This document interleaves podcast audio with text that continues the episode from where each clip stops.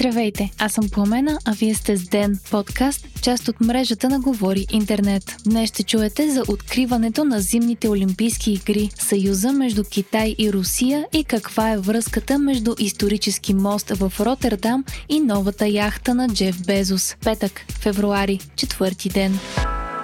Днес с тържествена церемония бяха открити 24-те зимни Олимпийски игри в Пекин. 16 спортисти ще представят България на Олимпиадата, като това е най-малката ни делегация от 80-те години на миналия век. Те ще се състезават в 7 спорта – алпийски ски, биатлон, ски бягане, ски скок, сноуборд, фигурно парзаляне и шейни. С провеждането на тази Олимпиада Пекин ще стане единственият град, който е бил домакин и на зимни и на летни Олимпийски игри.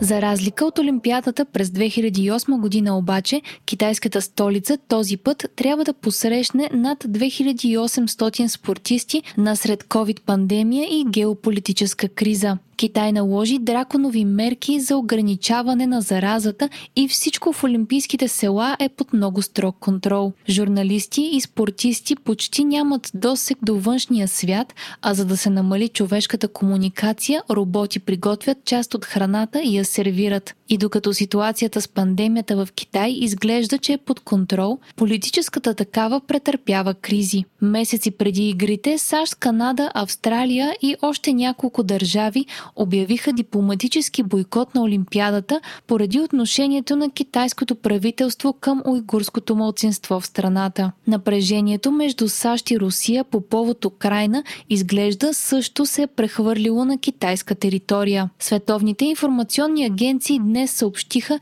че руският президент Владимир Путин е пристигнал в Пекин за откриването на Олимпиадата и за да се срещне с Си Цзинпин. По принцип, Олимпийските игри би трябвало да са зона свободна от политика, но тази година очевидно е изключение и напомня на геополитическата ситуация от игрите през 80-те години в Москва, които САЩ бойкотират. Само часове преди началото на Олимпиадата, двамата лидери изненадващо обявиха Руско-Китайски съюз с наклонност против Запада, пише Reuters. Според анализатори по този начин Си заема страна в конфликта между между НАТО и Русия относно Украина. В обединеното изявление Китай подкрепи Русия и в призива и към НАТО да спре разширяването си. Москва на свой ред върна жеста и обяви, че напълно подкрепя позицията на Китай спрямо Тайван и се противопоставя на независимостта на острова. В изявлението се казва, че правителството между Русия и Китай няма лимити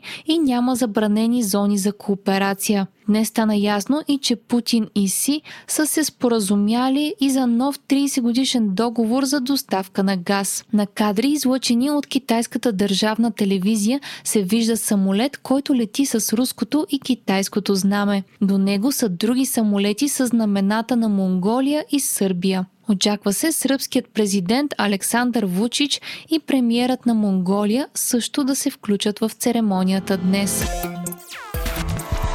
още от деня. Правителството обяви компенсации за скъпия ток. Училища, читалища и детски градини и ясли ще бъдат подпомогнати с до 250 лева за мегаватт час за месеците януари и февруари. Това обяви финансовият министр Асен Василев по време на парламентарният контрол днес. Общият размер на средствата, които ще бъдат използвани за компенсациите, са 450 милиона лева.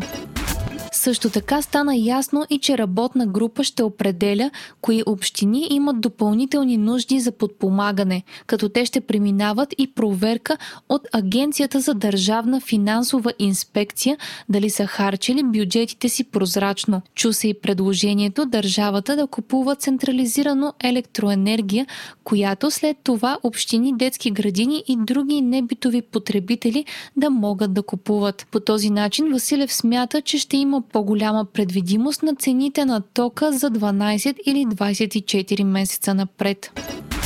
И една любопитна новина от последните дни – Ще бъде ли разглобен исторически мост в Роттердам, за да може под него да мине новата яхта на милиардерът Джеф Безос? Спекулации по темата не липсват, но според изявление на кмета на града от днес стана ясно, че все още не е взето решение и то предстои да бъде гласувано. Луксозната яхта на Безос се строи от нидерландската фирма Ocean Co и по информация на BBC е дълга 127 метра. В момента тя се намира в пристанището на Роттердам и за да бъде придвижена трябва да премине под историческият мост Кьонингсхавен. Проблемът е, че яхта е прекалено висока, а единственият и път за излизане минава през моста. Местните власти защитават решението за разглобяването и повторното сглобяване на моста с това, че строителството на луксозният плавателен съд е изключително важно за економиката на пристанището и е донесло много нови работни места. Вие слушахте подкаста Ден, част от мрежата на Говори Интернет. Епизода подготвих аз, Пламена Крумова Петкова, а аудиомонтажа направи Антон Велев. Ден е независима медия и можете да ни подкрепите, като станете наш патрон или се абонирате за нас в Spotify, Apple iTunes или някои от другите подкаст приложения, които използвате.